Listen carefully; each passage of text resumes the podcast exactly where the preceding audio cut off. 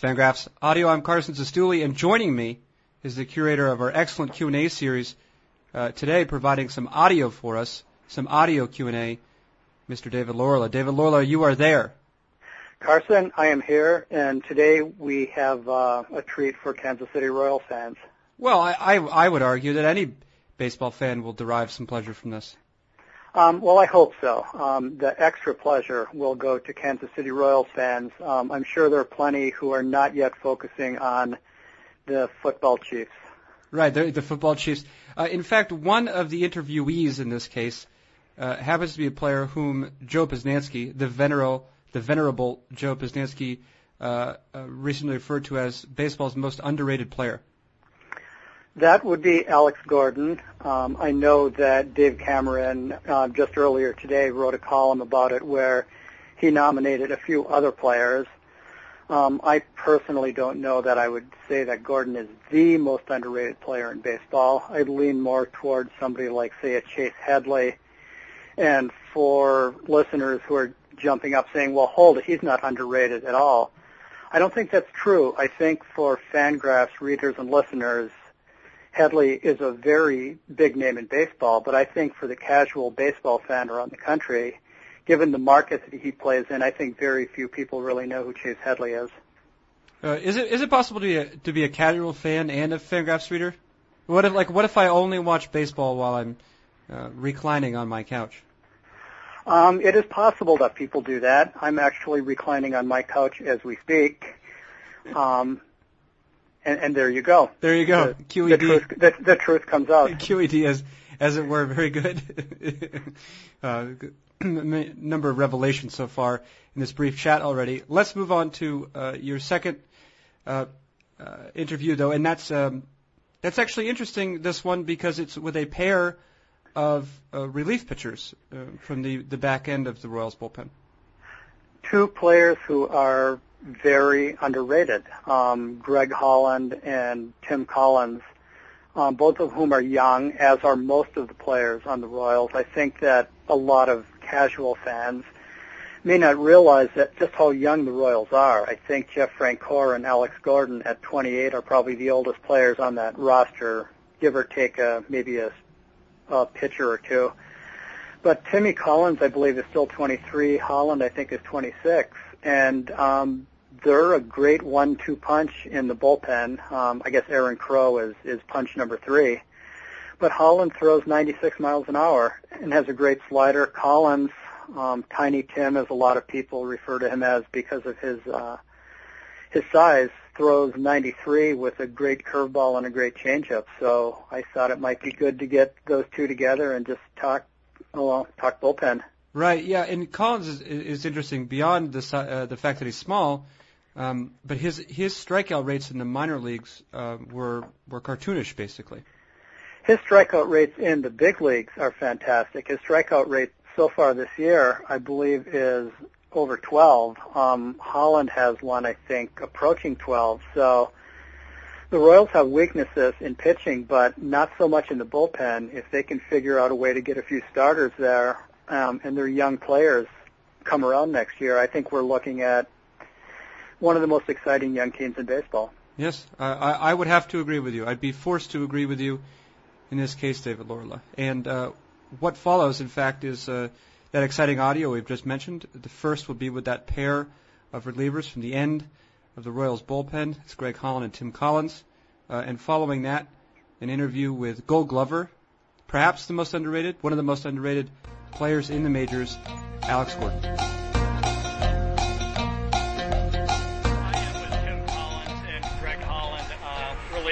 For the Kansas City Royals. Uh, Tim and Greg, you both have great strikeout rates. You both have great stuff.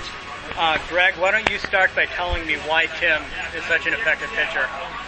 Well, uh, the main reason is he throws strikes, and um, you know, going into last year, that was really his only downfall. He, he, he walked guys at times, but, um, you know, learned a lot, got a lot better mechanically, and, you know, he's, he's got three plus pitches, and, um, especially from the left side, you know, he's a power arm with two good off-speed pitches, and, uh, it's one of those learning processes for him last year. He, even though he had a good year, he knew he could make strides in the spring, and, you know, if he gets ahead of you, he can throw any pitch in any count, and um, the ability to come out of the bullpen and throw three plus pitches at, at the big league level, you know, you can have a lot of success.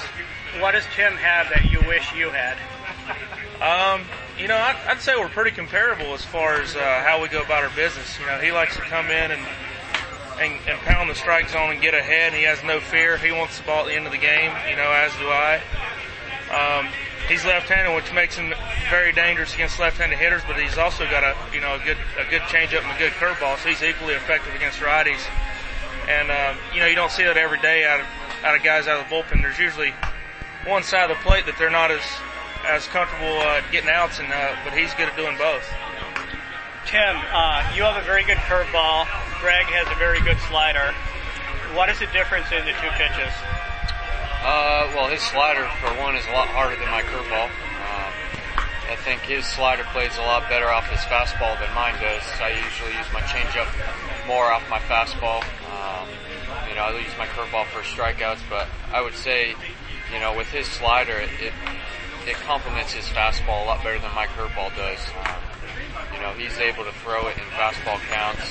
You know, also, you know, he gets a lot of strikeouts and he can throw it for strikes. So I think, you know, the, that's the main difference is he's able to, uh, you know, complement his fastball a lot with his, his slider. And the reason that you throw a curveball instead of a slider is?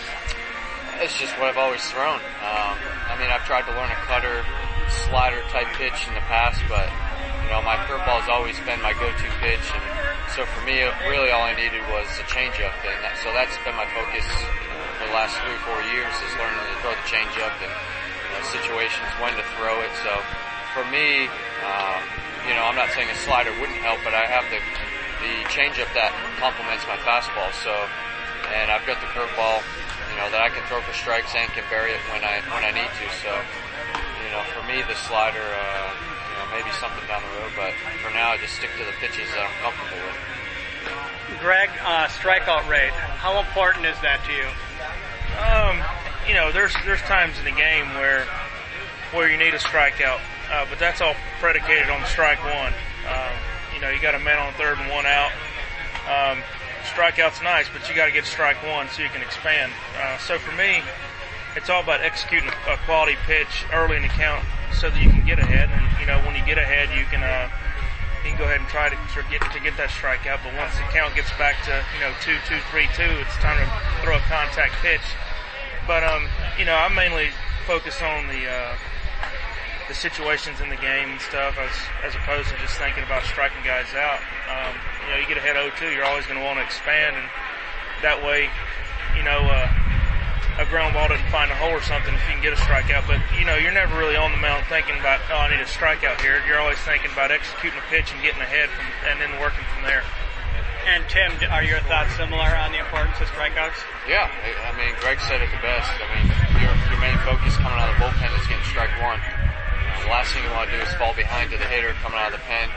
You know, mainly most of the time it's going to be a situation where there's runners on and you want to get that strike one. And he said, if you get strike one, you can really do a lot from there. You know, coming out the pen, falling behind, you're not to you're not to have those situations where you can go for strikeouts. You're to end up having to pitch to contact, and you know, big thing is getting strike one, and I think that's what me and Greg do, you know, pretty well. We come out of the pen and we're able to get strike one with you know all of our pitches. So I think that's where the strikeouts come into play. We're able to get ahead and we're able to, you know, do what do what we want to the hitters. You know, that helps a lot with strike one.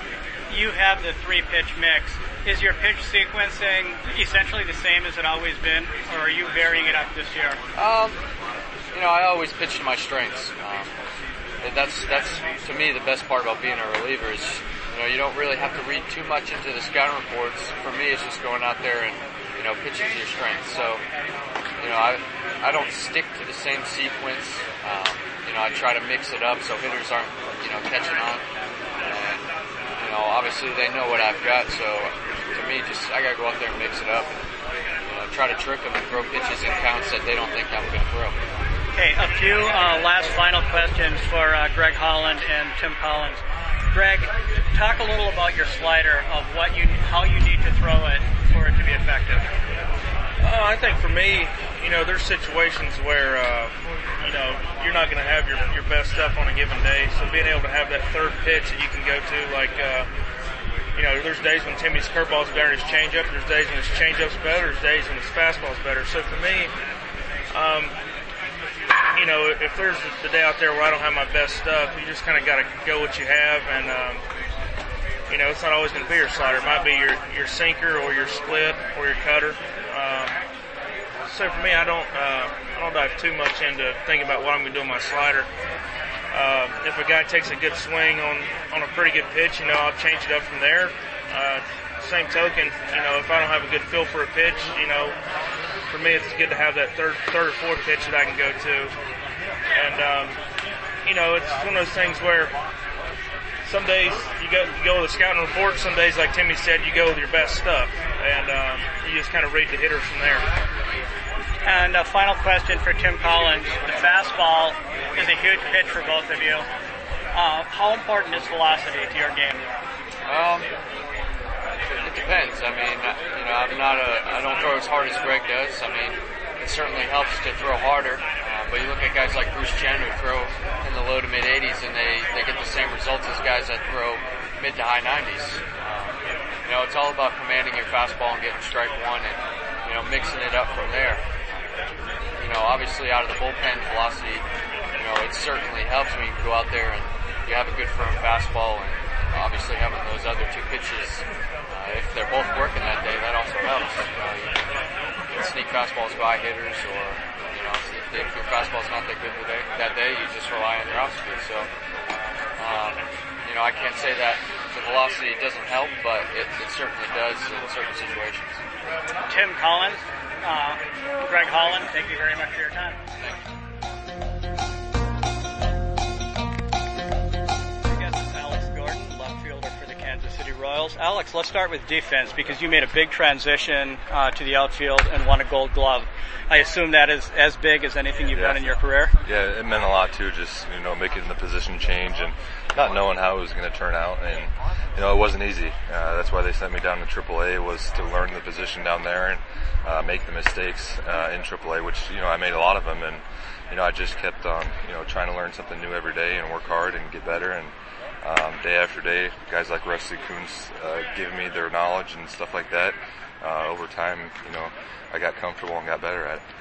What, uh, from your defensive, your experience at third base, made the the transition actually easier rather Uh, than harder? Uh, being in left field, it's kind of the same angle.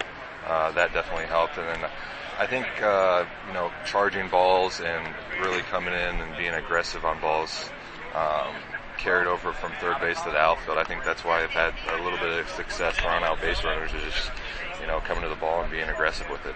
What types of adjustments did you have to make with your throwing motion?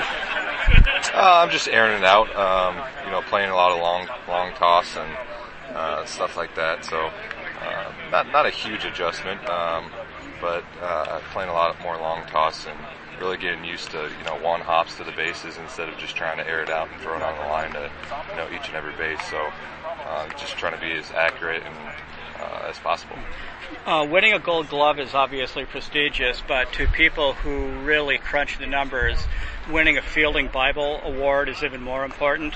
And uh, the Fielding Bible people really like your defense a lot. Yeah, you know, I take pride in defense, and um, you know whether it's uh, you're not doing well at the plate or you know maybe not well on the bases, never take it out in the outfield, and always take pride in what you do out there. So we got a lot of guys on this team that you know are, are really good defensively. Escobar, Moustakas, Hosmer, uh, you know Dyson can cover a lot of ground. So you know, I just try to hold my own in left field and try to go out there every day and uh, make every play and help out the pitcher rate any way that I can.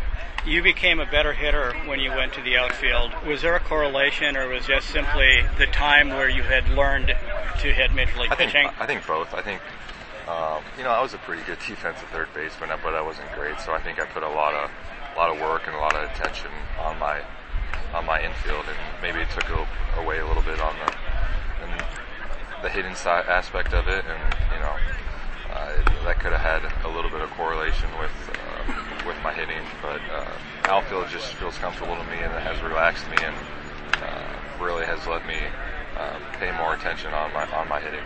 Have you made any specific adjustments offensively over the past few years, either mechanically or in your approach? Yeah, very much so. It's, it all started with Kevin Seitzer coming here and really dissecting my swing and especially my approach, going up there with a plan every time and knowing what you know what I wanted to do every time I went up there and just being prepared. And uh, that's really you know taking my skills with uh, Kevin Seitzer's uh, mindset and uh, putting them together. So he's been he's been awesome for me, and you know I really credit to uh, my little turnaround to, to Kevin Seitzer.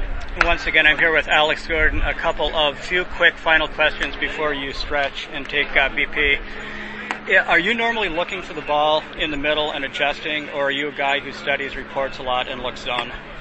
Yeah, I mean it, it, it varies from pitcher to pitcher. Um, we're lucky to have the kind of technology we have where we can, you know, study the pitcher and see his tendencies and stuff like that. So from day to day it varies, but I think for the most part, uh, I have the same approach. Uh, what I want to do every time, whether, you know, Randy Johnson's pitching or, you know, Josh Beckett. So, um, it's really, like I said, it starts with Kevin where I'm looking for the pitch, where I'm looking to drive the ball and, uh, that's middle the other way. And, you know, if they come inside and I react to it, then so be it. But, you know, I'm trying to drive the ball middle, middle the other way. And one final question for Alex Gordon. Does where you hit in the lineup matter to you? And piggybacking on that, are you a believer in protection in who's hitting behind you? Oh, it's, it's great having Billy Butler behind you right now. Uh, I've done it uh, in the minor leagues. You know, I've done it a little bit up here, and um, it's it's great to have that lefty righty uh, combination. And, really the talent that Billy brings to the table every day. Uh, you know you're going to get a lot of pitches to hit, and they're not going to want to put guys on base with Billy. So it's it's a privilege to hit in front of Billy, and I, I really do like him in the through hole. And as for where you hit, does that impact your approach at all? No, it's just uh, it, it's nice to be you know in one spot and uh, there every day, and, and to get used to it and feel comfortable there. So I just wherever it is, it's, it's it's nice to stay there for for a while. Alex, thank you very much for your time. Thank you very much.